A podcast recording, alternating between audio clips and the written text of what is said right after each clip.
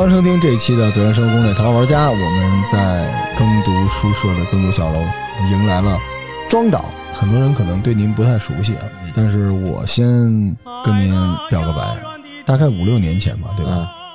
二零一五年，对吧？哎乌镇戏剧，我当时去看的山居，就是太牛逼了，而且那两段我前面那段我就其实已经看傻了，但是我看到后边那段的时候，我整个人都已经，尤其他们最后那个联动的那一个一个的故事，我整个人都飞起来了。我觉得那个戏太神奇了。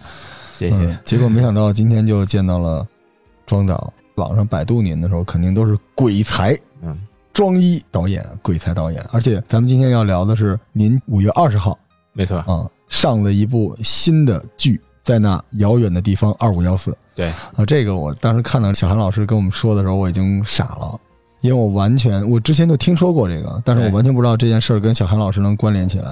哦，你之前听说过这个？我之前听说过，因为我有一半的身份是在戏剧的这个圈子里面。嗯，然后呢，这个小韩老师跟我说完之后，我说我做做功课吧，结果我就进拿出我的朋友圈，结果突然发现我啊，小关老师，我的嗯另外一个好朋友哦发了这么一个朋友圈来介绍您的这部戏，然后我当时想，他为什么也在这个戏里。对？然后打开一看，他居然还演了这个戏里边的非常重要的角色，然后我突然觉得这是一个特别奇妙的缘分，然后我就想知道您这部戏。在上映之前，您有什么想跟大家聊聊的东西？因为我们其实今天这个，我啊，我们是嗯跟大家说，就是给这个戏带货的。好，这个听完之后赶紧买去啊！我们不来那个其他那些东西啊，就赶紧先把这个票买了，再拿遥远地方二五幺四。而且庄导的戏，我之前的经验里面，舞台之美。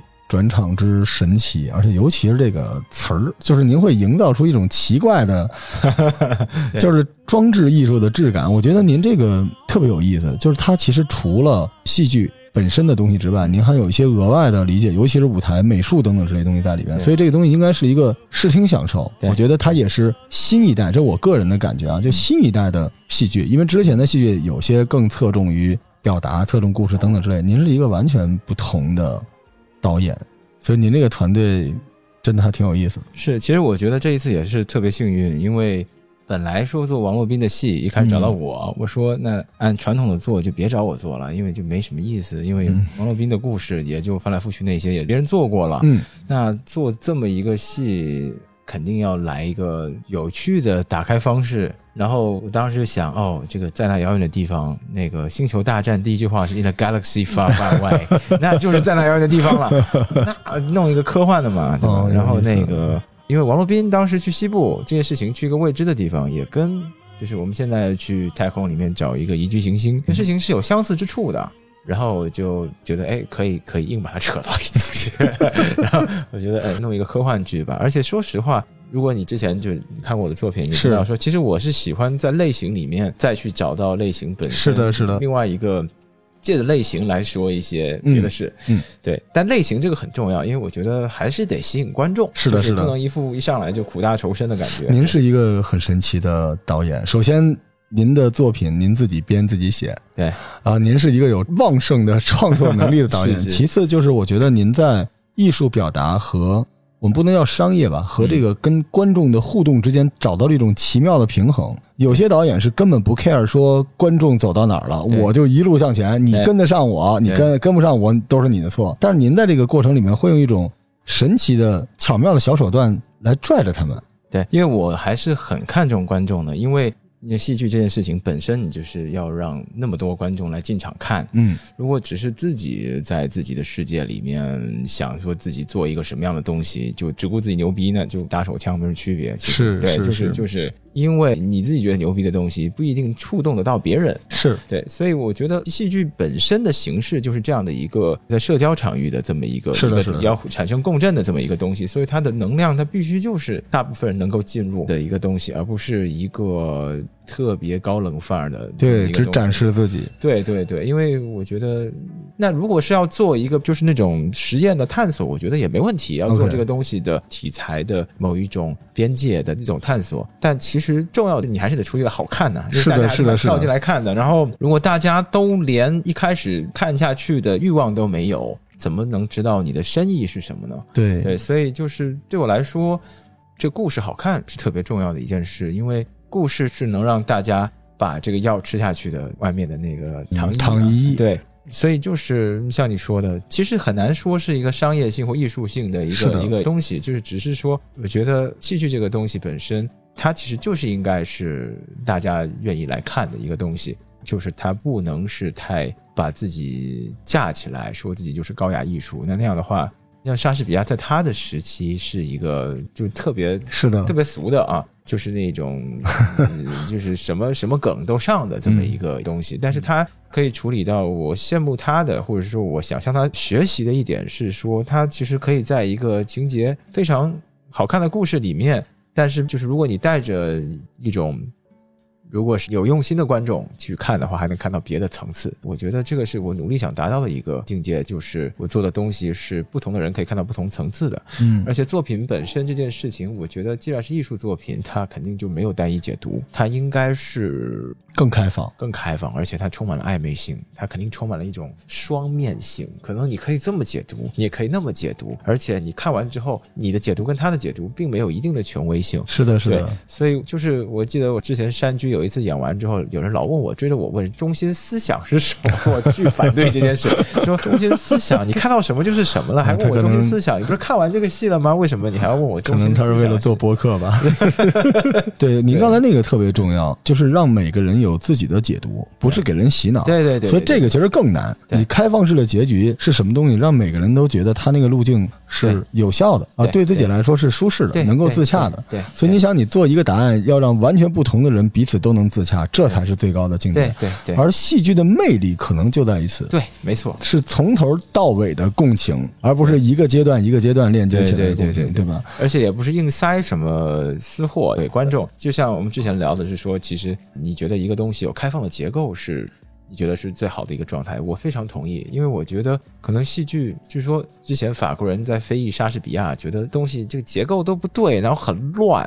那英国人的反驳是，像伏尔泰这样的剧作家，他们的戏是像设计的很精美的花园，嗯就是什么是什么，那个比例都特别的好的。那莎士比亚的戏是一个野蛮生长的森林，就是啊，你可以在森林里面迷路，然后找到一个什么不同的东西。当然，它没有什么规范，这个生命力是没法比的。所以就是说。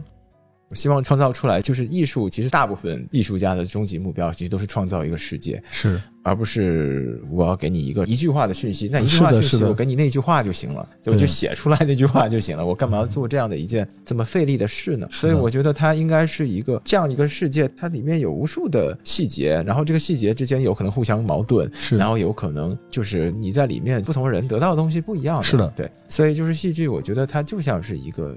游乐场一样，就是大家不同的人在里面，他自己都可以找到呃自己找到自己想要的东西。想要的那个东西，就是它变成是一个开放式的结构，然后它可以跟大家生命经验都可以在里面有一种共振。那这个东西我觉得是很重要的，所以也会让我的作品，我不想把它限死在一个，就是说它非得是。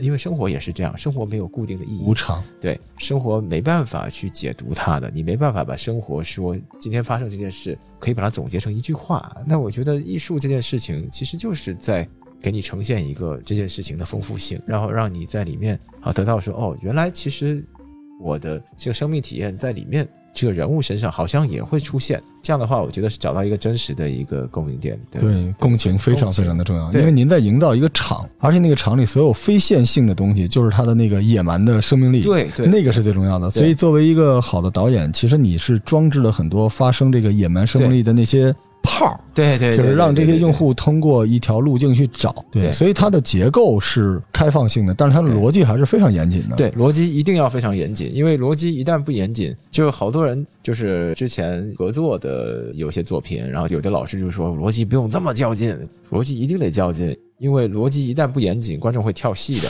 对。觉得这个东西不对呀、为什么会是这样？那人物就失去了说服力，嗯，然后情节就失去了说服力，是的所以你要做的任何的这些工作，可能就会就会丢掉。所以对，就是大家会有一种误解，是不是因为你山居是悬疑剧，所以你逻辑特别注？我说不是，只是因为悬疑剧逻辑要特别注重所有的戏，因为逻辑不只是就是故事情节的逻辑，情感的逻辑也是逻辑，就是为什么这个人物会因为这个事情发生这件事，他这个逻辑到底是怎么来的？不代表它是一个线性的。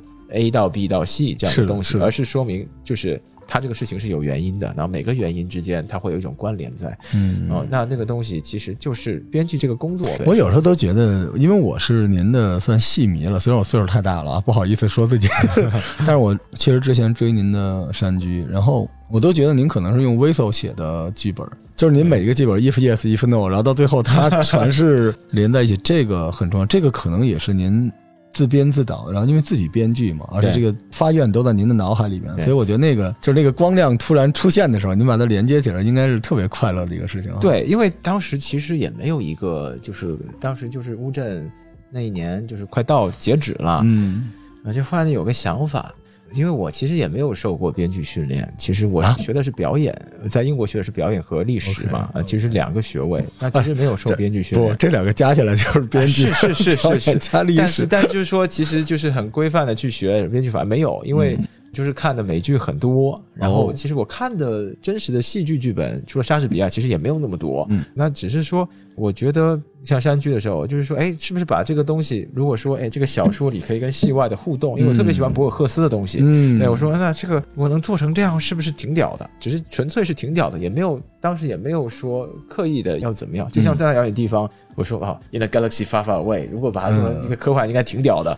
从这个开始出发，然后才慢慢的去找情感的连接啊这些东西。但是如果一开始连这个兴奋点都没有，就会很麻烦。嗯对，所以就是有些项目来找我，我都要找到说我一定有一个兴奋点，如果没有兴奋点，我就做不了，因为对，因为你要现在脑内有大剧场，画一个大圆，对对对然后再往里头对对填东西的。对，就是你说的这个，就是我自己编剧导演，因为我对就是虚构出来的一整个新的世界这件事情，我特别着迷。就是也有一种对，就是我会觉得哈、那么多都是什么引进的剧，都是一些改编国外的剧。但其实中国人的生活，在中国的当下，其实有很多值得书写的事，是的，很多值得说的故事。其实那个丰富程度是远比国外的这些剧本要来的丰富的多的，张力也大得多。是的，那国外他们当然就是剧作水平很高，但是他们面对的社会问题，其实已经是，就是一个社会已经稳定之后出现的一种，就说难听点是为赋新词强说愁的东西，它其实没有那么强烈的一种，就像我们刚才说摇滚乐似的，呃对对对对对大家已经不饿它不渴失去了那个东西，对，没有那个野性。了。对，所以我觉得，哎，这个那是应该做一点关于当下的中国的东西。那我觉得是这样，因为我的小野心是说，做了这个东西，那不管它好不好，它至少是关于当下的一个文本，一个当下一种东西的情感也好，焦虑也好，某一种生活状态也好的一种记录。那你隔了几年之后再返回来看这个事情，如果你还对自己非常诚实的话，这个作品是凝结着当时的一些哎东西的。那这个东西你就是比你凭空写一个，当然你可以凭空写一个很好的剧本，写不同时代的什么的，啊、你都可以。但是凭空写，那为什么要在这个时候写呢？所以我就其实山剧开始，我一路走来，我就在想，我要做剧场，剧场本身就不是一个特别赚钱的事。我有限的时间里面，呃，我生命的这个阶段，我为什么要做这件事？然后这件事，那当然我们刚刚也聊游戏，是游戏肯定是当下最牛逼的艺术形式了，就不用因为它的互动性啊各方面它也最前沿。嗯，那在这样的情况下，我做剧场，它的独特魅力是什么？就是在怎么对得起观众。就是观众为什么特别在这种新冠疫情情况下冒着生命风险来进剧场来看你的戏？它的这个独特的为什么非得进剧场来看这个戏？如果你只是一个可能电视剧的一种翻版，可能还不如电视剧，因为是的是的就是你大实景这么演，或者是你也是一种。那我不喜欢有些戏说自己像电影一样的叙事，因为嗯我觉得那也是自我矮化。是，因为电影我也很喜欢，但电影跟剧场根本就是不一样的东西。对，完全两个东西。对，但是当然，现在大家的开始有一种观点是说，可能从有些剧它特别电影化的呈现，嗯，好像那是剧场的一种终极目标。那当然不是说这个剧场有出现像电影一样的这种非常干净的转换啊什么，这个不是什么坏事，但是就是不能把这个作为终极目标。是的是的因为剧场本身就不应该像电影那么满。是，对，它就像我们刚刚说的一样，它是一个开放的结构，然后你的想象力是有空间让你进入的。是的，而而且它本身其实也带有某种预言性质在，就是它没有那么那么实，所以就是然后，但是我也会想说，那在当下这个时代，大家走进剧场的原因是什么？就是为什么非得在这个时候来看这个戏？就为什么我自己别的东西不做，我要做这个戏？然后它作为剧场作品成立的理由是什么？就是作为一个当下的现场作品，它有什么不可替代性？它的绝对的独特性在哪里？所以我就会想一些这些问题，然后也是一种野心吧，就觉得说。它必须是一个可能大家都没太见过的东西，因为那样的东西，首先也是对得起观众，因为观众看重复的东西，当然他看重复东西也会有满足感，就是啊，这个他会知道他预期的是什么。但是我觉得更重要的是给他们预期之外的一种惊喜，这个是我觉得很重要的一件事，就是他们能进剧场来。看到一个哦，比他期待还要再好的东西，然后这个东西是跟当下紧密关联的，因为这个当下性或跟时代相关的东西是我非常强调的。所以虽然这是一个科幻剧，但是我其实非常注重，其实所有的科幻故事都跟当下的关系非常紧密，基本都是预言。对，基本都是预言。所以我觉得我要找的这个关联到底是什么？原来只是说哦，大家都是网络比，网络兵要做的酷一点，我做个科幻故事，从那儿开始的。但是我写着写着，我发现说好像也有一点不太能自己就无法说服自己的地方是，那为什么要用网络兵的音乐？嗯，当然这个题目是这个题目啊，就是原来大家人家定了这个题目。那为什么要网络兵的音乐呢？就是他现在当代的年轻人，可能零零后、九五后，他们不太听过王洛宾。那即将被忘却的民歌之父，然后他的民歌可能在。八零后、八五后、九零后的时代，它已经渐渐被觉得是被归到说可能没有那么流行，难听点就说是土啊这样的一个标签里去了。因为很多晚会都会出现这个东西，大家看到那个歌的直接的想象就是某种晚会审美。是的，那我觉得哇，那这个我把它做的酷了，感觉也还不对，还是一种妥协。但是我是不喜欢妥协的，我就必须把这个。它本身看起来的是一个问题，但是我没想清楚，说那为什么非得用王洛宾不可？然后想通是我父母知道说，哎，我要做王洛宾的戏，他们就很兴奋，就问我说，哎，这王洛宾，哇，这王洛宾歌很好听啊，你一定会做得好的。然后我外婆九十几岁了，她五零年代的时候在师范学校学的王洛宾的歌，她九十几岁还能唱出来，哎，我瞬间就觉得不一样了。然后我在想，为什么像海淀剧院的领导，他们当时就马上想做王洛宾这个戏？我们父母辈或者是爷爷奶奶辈对王洛宾的感情是非常深的，嗯，然后我在想这原因是什么？原因是那个时代没有其他特别多的好听的歌能抒发感情的歌，嗯，在那个时候，王洛宾是他们少有的可以抒发感情的出口。另一个角度的邓丽君啊，对，邓丽君比他稍微晚一点，对，另一个这有趣的事情就是说，哎，我让我的助手去问他的父母，助手比我小个六岁吧。然后就说去问父母，就要采访父母跟王洛宾的故事有关的东西。问到我助手的时候，他去问他父母，就已经是邓丽君了。他有迭代关系的。嗯，然后再稍早一点的，比如说我父母是五六年、五七年、五八年、六零年代左右的，他就是王洛宾。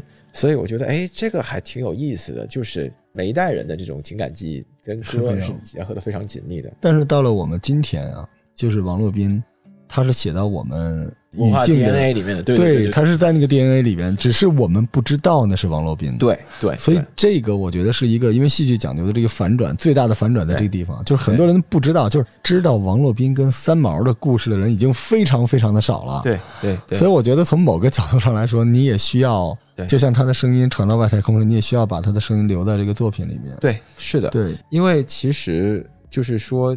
在中国的音乐里面，能出现这样的一个经典人物，其实是特别特别难得的。是的，是的，而且是他的这种隽永，然后他本身的一生的这种传奇，传奇确实是特别特别难得的一件事。然后，其实我在回忆这个事情的时候，我就想起我小时候听到打板城的姑娘，然后你要想嫁人，不要嫁给别人，还有那个什么，就是觉得哎。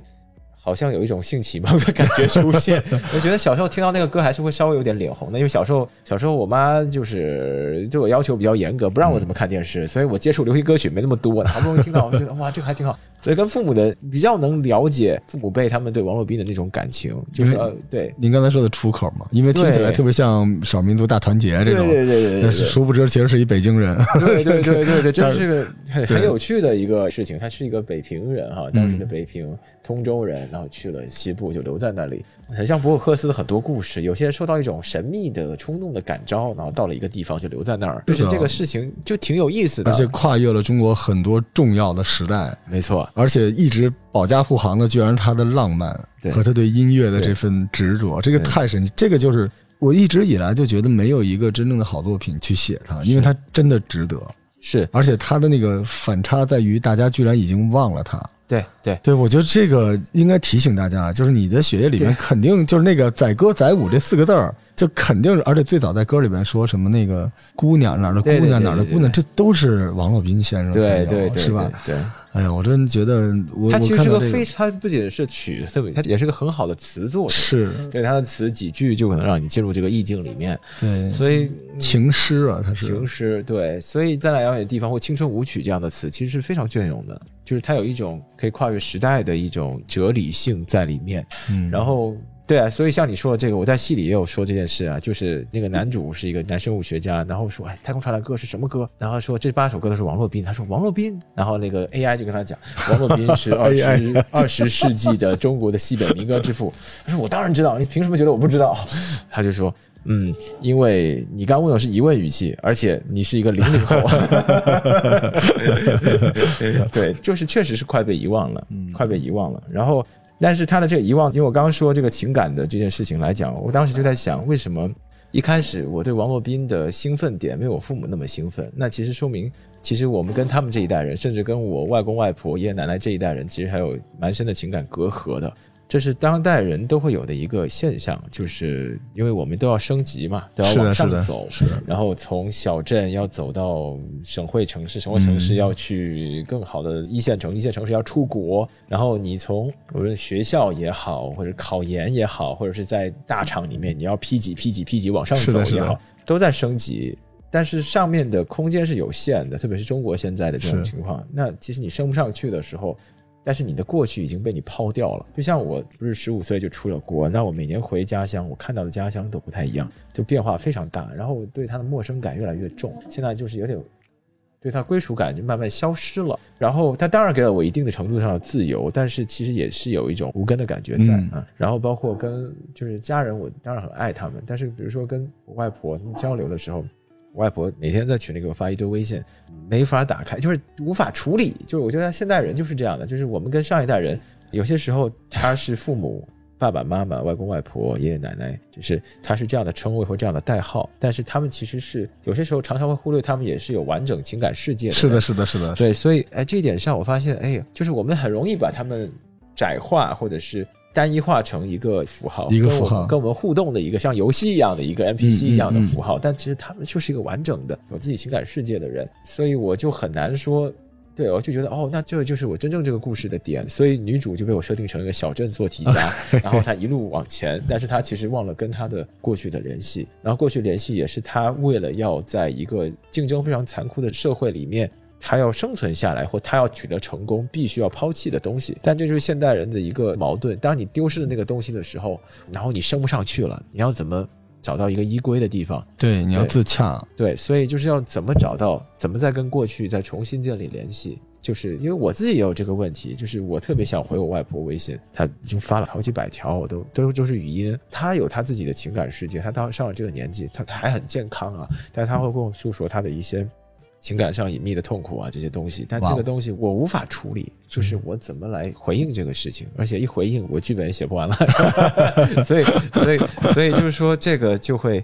那这个其实每个人都有类似的这样的问题，但是他们又是就是你的家人，对吧？然后都是你的类似，就是你的过去它是你的原因之一。原因，你成为你的原因之一没没错，是你的原乡、你的故乡、你的家乡。那大家来了，比如北上广，那如果在北京留下了，好像家乡就越来越遥远。是对，所以科幻剧大家会觉得我要做的好像抛掉现在，抛掉过去，但我要讲的反而是用科幻这个东西来讲，我们要怎么回去。嗯，第一首歌就叫《升级》，但《升级》这个歌应该是应该是反的。对，其实是怎么找到回去的这个跟过去的连接？对，所以用王洛宾的话就非常的贴切，就是非用它不可。所以我就是把自己给一定要整到说非用它不可不行，就所以就会如果说只是一个用王洛宾也可以，用周杰伦也可以，用 用用李宗盛、用罗大佑都可以。那王洛宾在这个就没有被用好，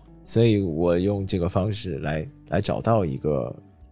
所以我自己心里就比较安定，就找到了一个跟他的连接，我就知道这个戏的情感世界怎么铺陈了，而且他要讲的是一个什么当下的问题。就好像再没有一个比他更合适做这种主题的人了。，对，真的是他的一生颠沛流离，然后他有极强的生命力、反抗精神，对对对对然后他又特别特别的浪漫。他到了他最后的时刻，他都是很浪漫的。只是他又有中华文化在里面，因为他最后我们待会儿会聊到三毛这个事儿，对他还很隐忍。对就当他真正懂了爱之后，他反而会就是所有有关的反转都在他这一个人身上。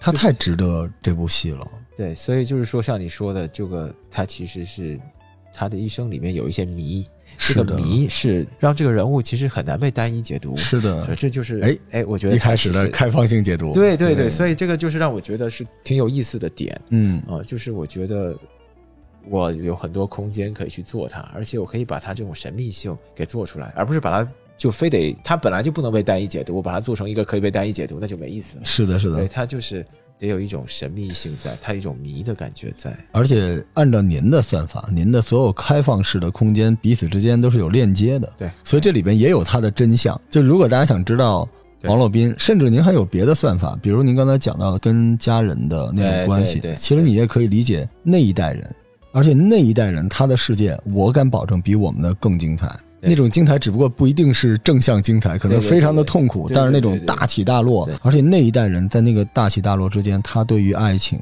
对于生命的那种东西，然后你可以就是这个剧挺有意思，就是你通过王洛宾，然后你有很多那种附身的那种，对对对对，你就可以以成为你自己的奶奶，成为你的外婆，成为你的外公，然后再回去看那个路。哦我觉得这个太神奇了，这个特别像个电影的那个手法。您刚才在说到这个电影和戏剧舞台，戏剧肯定是更好的。我个人的感觉，因为电影它给的东西就是只给，对那你就可以像键盘党一样说你这个给的我好还是不好，它有一个标准。但是戏剧台上和台下是一体的，好导演追求的共情会产生一个奇妙的化学效应，对不对对对，所以我觉得这个每个人在一起，这个可能更像一个真的游戏哈。你看我们玩游戏的那种感觉，是是是是是，对吧？就是是你可能你的思维帮助你选择不同的结局，对参与感极强。是这个就好像每一个人在这个剧里边都能扮演王洛宾。走他那个路，但是其实你又不仅仅是王洛宾，你又有现代、未来的东西来回来去的穿。对，在里面这个设定就是说，就是我觉得有一件事情很有意思，就是说，你知道海豚嘛？嗯，海豚在这儿游，然后这边有一个潜水员过来了，然后看到潜水员很兴奋，发出一些叫声，然后另外一边的一只海豚听到它的叫声，它脑中会同样出现这个潜水员的画面，嗯，所以它的声音是带画面的，所以当时我觉得哇，那这个就太适合我这个戏了，因为咱们这个叫头号玩家嘛，是是对吧？所以头号玩家这个电影我也非常喜欢，嗯就是说，那现在这种元宇宙啊什么的，那会不会你看这个现在有这种 AI 算法可以复原以前的那个彩色，就把那黑白变成彩色的？那会不会用这个声音里面本身就包含了很多情感信息、画面信息？你可以用这个声音来还原，就像海豚一样，是的，是的还，原当时的场景。然后这些戏里的人物，这个飞船上的人，他们就变成了当时的人，哦去扮演当时的一些场景。然后他们好像能发现王洛宾当时的经历的一些事。其实你是在做游戏吧？对对对对对吧对吧对对对，我明白了，你这个真的是一个游戏，这太难写了。体体感游戏，所有的开放性的结局。对对对，所以其实您的戏看起来它是很开放的，然后呢，它的这个结构呢是非常非常的灵活的，对，但实际上是没法改的。没法改。对，所以我就说个特别讨厌的事情，嗯。就是有人如果想改您的戏，嗯，是会改的非常非常糟糕的。是。因为我知道您出过一次这个状况，对。就那个时候，而且我们我说那时候我这个嗯就是人微言轻，也不敢，也没办法帮到您这个维权这个事情，但当时确实有人抄了您的那个《风筝三侠》，对，那部剧非常的好，但是只有那一个那一个版本对乌镇版本的那个非常非常好看，对。但是后来我还跟我的朋友推荐了这个戏，因为您的戏吧，就是 就有一种特别的热闹。啊，小韩老师说话叫看起来没动，实际动了，是吧？有一种特别奇妙的装置艺术的那种东西，而且呢，它这个声光电又是一个不是商业化的，是一个非常奇思妙想的东西，对。对，很有实验性，但是基底特别扎实，所以看起来虽然热闹，但是又新鲜，而且呢，它是能，它是一个故事。我觉得您是为数不多的，就是这种善用舞台效果的，但是特别忠心于讲故事给人听，对就是在舞台上讲人话的这种。对对对，所以那个盗版您的戏的那个事儿，最后怎么着了？这已经很多年过去了。就当时不是有个联合出品方嘛，是然后他们也投了一部分资金在这个戏里面，就说要一起去推这个戏。那乌镇上演之后呢，当时定了保利的巡演场次，嗯然后跟我定了这个事情，但是呢，后来发现，哎。他不打算再投入，但你像乌镇那个场地是其实是一个中小剧场，它就不是一个常规的剧场场地，嗯那肯定是要再加投入在大剧场里面，它才不会让这个效果嗯更糟，因为它还是要稍微的升级一下的。那我的要求也不高，我就觉得就有一定的这个费用，然后我可以把它弄得更好。但是他就不愿意投入这个必要的这个费用，然后我说那这样的话我就不做，我就不参与这个事情，你也不要用这个戏的来宣传，因为这个戏是乌镇的这个戏。是，但因为当时我也没有经验，签合同的时候是说版权共享，哦就是说双方共享版权，但是他如果要共享版权，他做这个事情必须要知会我，他他可能已经签了合同了。那我说，那这个没有我的同意，如果你做不到这个东西的话，我觉得投入一部分费用，然后我们这个戏可以做得很长久，而不是马上就好像杀鸡取卵这样子是的是的演的不好，然后就就因为戏都是在越来越好的，是逐渐的，对对有很多场次叠加了之后会越来越好。但就是非常的急功近利，就跟我说，哎、我们投的这个戏肯定是这一年就得收回来的，嗯没有同意你这件事，我也没有答应你这个前提啊。然后他就可能跟保利签了合约吧，就硬去。硬去演了，那就还用这个名字，甚至还用乌镇的这个事情来宣传。对，还用乌镇版本的对这几个字儿，对对，然后很多人就跟我说，然后我，而且更夸张的是，就是当时这个他们还想用我的舞美，那这个事情也很逗，就是一开始是我这个舞美演完了之后，我想说，那你们要不要找个地方放？但我一开始不想出这个仓库的钱，我就自己找了认识的一个非常好的舞美工厂，他们愿意让我放那儿，然后我就放那儿了。之后他就忽然间跟我要这个舞美，然后我就说就知道他要要这个舞美就是要演这个戏，那我怎么可能给你呢？这个是代表我的东西。然后他就告了我说什么我占用，但其实呵，怎么占用啊？就是这个合同签的，也就是我演出结束，我的义务就结束了，而且我们是共同拥有产权的，也不见得这个东西就是你的或我的，就是共同拥有嘛。那我肯定不会给你，那不会给你，他就。因为这个事情本来也没有合同规定是属于谁的，然后他就告我说，我还没告他呢，他就告了我，所以就说什么什么要归还舞美啊什么的，对，然后就很逗，就是那个法庭上面，就我很生气，因为他一上来就随口乱说，就说对方请的律师，哎 我觉得也是挺送棍的那种感觉，上来就说。哎，我看一下乌镇只演了两场，不是你说了四场？我说这这也能编吗？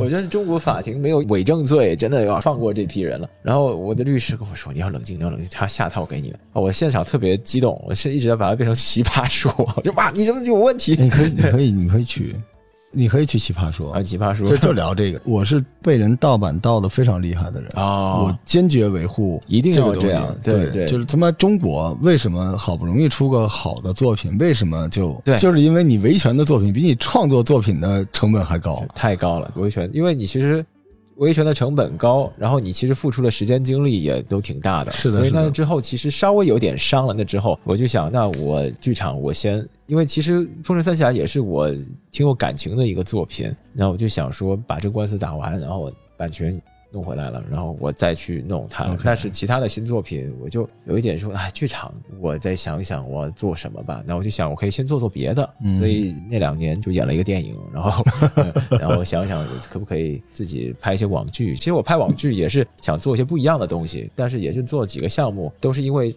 也不叫先锋，就是我的想法。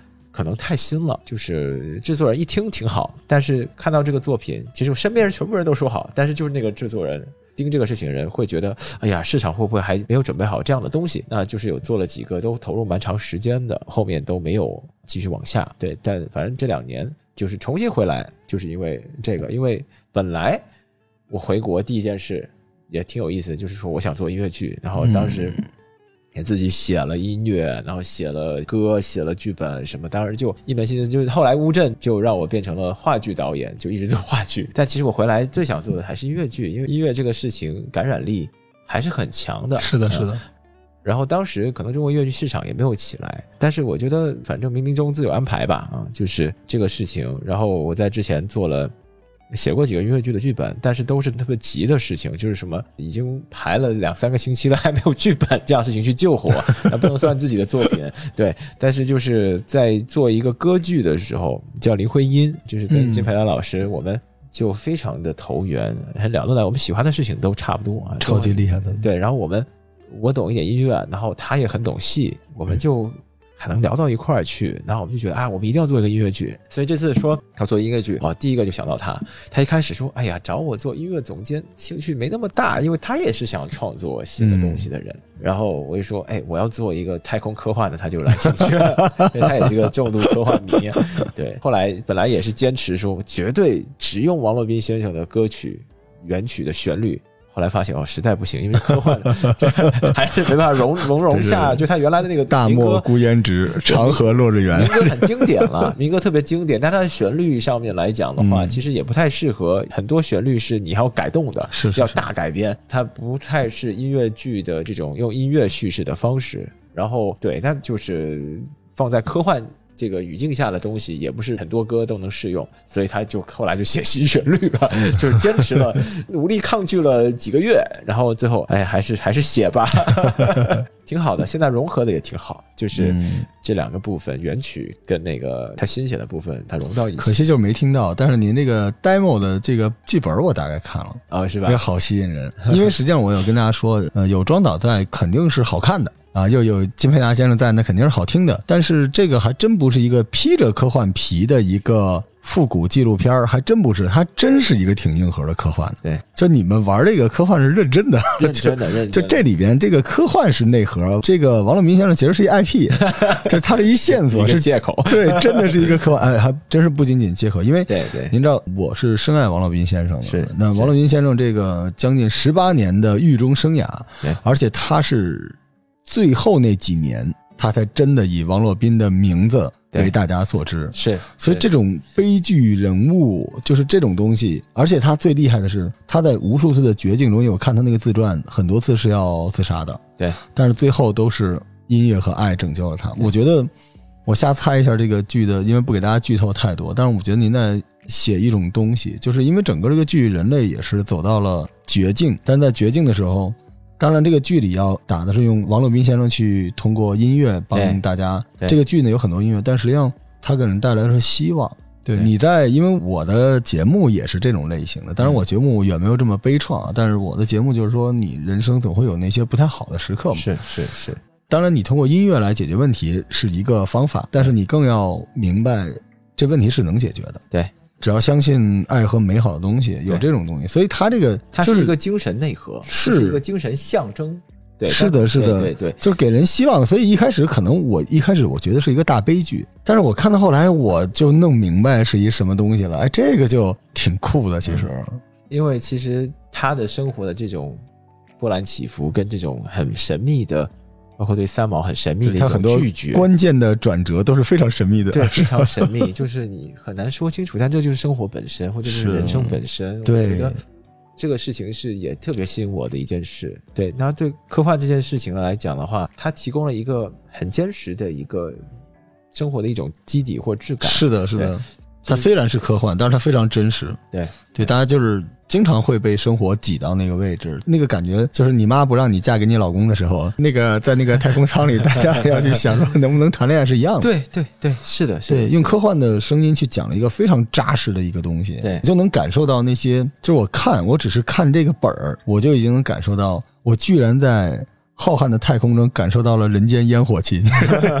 这个很重要，是这个因为对，如果只是全飘着，大家只是猎奇来看，对，嗯。但重点是还是要跟我们的生活建立一种联系吧。对，所以王洛宾先生他的这个啊，那就不剧透了。说这个到底有没有找到谜？这个在研究这个。我我我觉得你会给一个，就是但是你会把答案放在很多条线里边。对对，就我觉得大家说不定得多刷几遍。这个特别像现在比较流行的剧本杀。对对，就大家都想要那个最佳结果，但是因为可能你身边的观众一个喷嚏，或者你这张票买错了，今天可能这个结果就是。我还真做了一个剧本杀，关于这个戏。真的假的？真的，就是我跟小韩姐说，我们一定要做一个剧本杀，关于这个戏。在这个戏开始之前，我们就可以玩到这个剧本杀了。你 你看，五月，我就五月初之前必须得好。你你你也挺商业的。是我跟你说，我可是对新时代孟京辉。呃，不不不不不不不，sorry sorry sorry sorry sorry，得罪了多少人？我这话语圈还得混呢。对，就是说，其实我特别的喜欢剧本杀，我觉得但剧本杀的这个当然参差不齐啊，水准。当然，但是作为新时代一种，我觉得它就是新时代的剧场。它这个结构是对的。对，我觉得它就是新时代的剧场，因为对于玩游戏长大的这些人来说，传统剧场的观影方式不一定能完全满足他们。是的，是的，还会有一些别的一种互动形式。他的热爱都是因为他也想进入。对，就跟 KTV 是一样的。对对对对对，最喜欢听歌的人，一定是想去上台唱歌的人。我这个戏里有 KTV，我我看完你的班底了，哇，你那里边那个有几个大老师，我还是觉得你那个歌剧啊，几个老师是非常非常厉害的。对，有街舞，嗯，有 rap，对，嗯，厉害。就要走一个不太一样的，就是如果说传统，我们就找音乐剧的功底的人来弄就行。但就是说要做一点，就像我们原来一开始就是要做不一样的东西。当然，它还是音乐剧，只是说当下的方式来。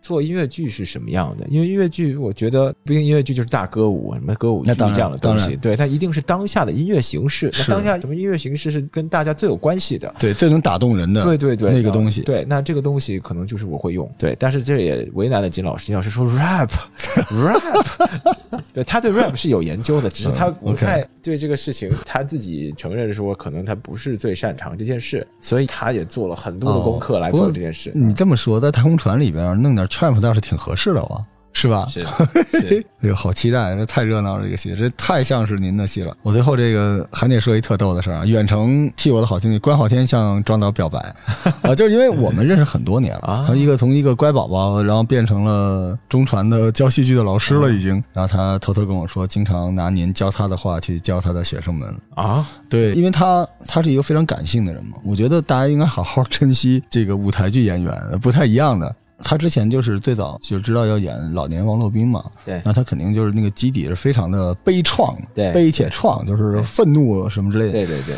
后来您跟他说当麻花演，嗯，然后他一下子就，然后我听到，因为我跟他聊这一段，我都觉得傻了，就因为我一下就知道您是要做什么了，因为我觉得您是一个非常强调。舞台上和舞台下互动的人，对，你是一定要让演员建立跟观众直接的情感链接的。对，但是有些时候，如果你让演员真的去演一个悲伤的东西的话，他就会比观众慢。对，因为现在观众不是原来的观众了。对，观众接受信息的能力很强。现在观众是被多少奈飞、美剧、日剧全给练出来的，所以你必须要比他反应快。那怎么反应快呢？就是可能有一个节奏，就是让他提前出一个东西，让观众去预判。高级。然后关浩天从那天开始之后，他觉得自己就是王洛宾了。然后他就整个，我就说他，我说你王洛宾上身了。然后他就他就经常会进入那个感觉。我觉得这个太有意思了。就实际上戏剧的表演，我倒不觉得一定是真我，不是说唱的 real。对对对，戏剧表演是一个技术。对，就是他要掌握那个时间空间的那个错位，对吧？而那个错位如果刚好就是你这个舞台剧的那个燃点和观众之间的那个他理解那个时间差正好 match 了。对，就是这样的。对。其实就是为什么仁义的老师们之前演《雷雨》到大学里面学生会笑，是。那其实就是不同的时代，台下的观众不一样，对，而且这个台下的观众和台上的理解不仅仅是在剧院之内，是在电视前、手机前、书本前。就他们已经变了，但被很多别的东西给冲击了。对，所以你这个东西必须得变，因为你是在这个时代里的，你不能孤立的拎出来看。对，就它跟京剧不太一样，京剧就是你是骨子老戏，然后你的城市是那样的，你就得守住这个城市。嗯，对。那舞台剧它是一个，我们就因为因为京剧是需要孤本嘛，想让大家知道原来的样子，而舞台剧是一个。非常烟火气的东西，对它不能在博物馆里面。如果是博物馆里，它就失去生命力了。它是非常需要在市井上，然后因为它的滋养很大程度来源于台下的那些观众。对对对，所以它必须适合，但是它不是说去跪舔观众，去对就强行的去逗他们，去甩梗，还真不是。不是对，因为它只是让观众能够舒服的接受它里边一脉相承的逻辑和他想传递的精神。对，我觉得这个这个是舞台剧特别伟大的，是致敬所有舞台剧的演员，因为很难，商业上的回报也小得多得多，非常小，对不对？而且就是个手工业，排练很辛苦，然后排那么长时间，所以大家赶紧去买啊！大家赶紧去买票。就现在这个节目播出的时候，不知道这个票已经有没有了。你们不是喜欢吃瓜吗？你吃过王洛宾的老瓜吗？王洛宾先生的瓜，我跟你说，一吃个大几十年的瓜啊，在那遥远的地方二五幺四，这个应该是海淀剧院出品。出品的嗯，什么时候可以买到这个票？已经开始了吗？已经在大麦上可以买。现在在大麦上已经开始看了。哈对对对，然后我最后吧，这个因为咱们今天这个聊得很尽兴哈，是是。对，然后再次证明，其实我也是您这个圈里的人，对不对？是是是，希望有更多的机会，然后我们也会在后边，我争取邀请各位，您小韩老师，更多的金老师，咱们去一个直播场，我们聊聊这个东西。然后最后啊，温馨 tips 啊，我再带一遍货啊，我号称是一个带货的主播，在那遥远的地方，二五幺四，五月二十号开始啊，大概演多久？十天？呃十场十场？十场在五月三十号最后一天，OK，大家抓紧时间啊，在那遥远的地方，二五幺四。然后这个剧呢，现在在大麦上可以买票了。然后我今天最后结尾我要说一句话，就是今天是二零二一年啊，我们这个节目呢预测是因为小韩老师拜托嘛，不敢拖，一般是十五天剪完，一天剪完。然后我们在二零二一年的四月十六号给他上，好，就是小杨老师，我说话算数啊，晚点上也行。我快压力太大了。两天之内给他上了，为什么呢？是因为在三十一年前，一九九零年的四月十六号，嗯就是三毛和王洛宾先生初次见面的见面的时间，我们就要卡那个下午把它发了。好我，觉得王洛宾先生在天有灵，冥冥之中弹着他的破琴是吧，也会冲您微笑，好，好吧？好。好，感谢张导这次做客我们的节目，希望您的这场戏大卖，谢谢，我们有机会再聊，好的，没拜。拜拜，大家记得买，票啊，买票买票，拜拜。拜拜。我愿做一只小羊，跟在他身旁。我愿每天不断轻轻打在我身。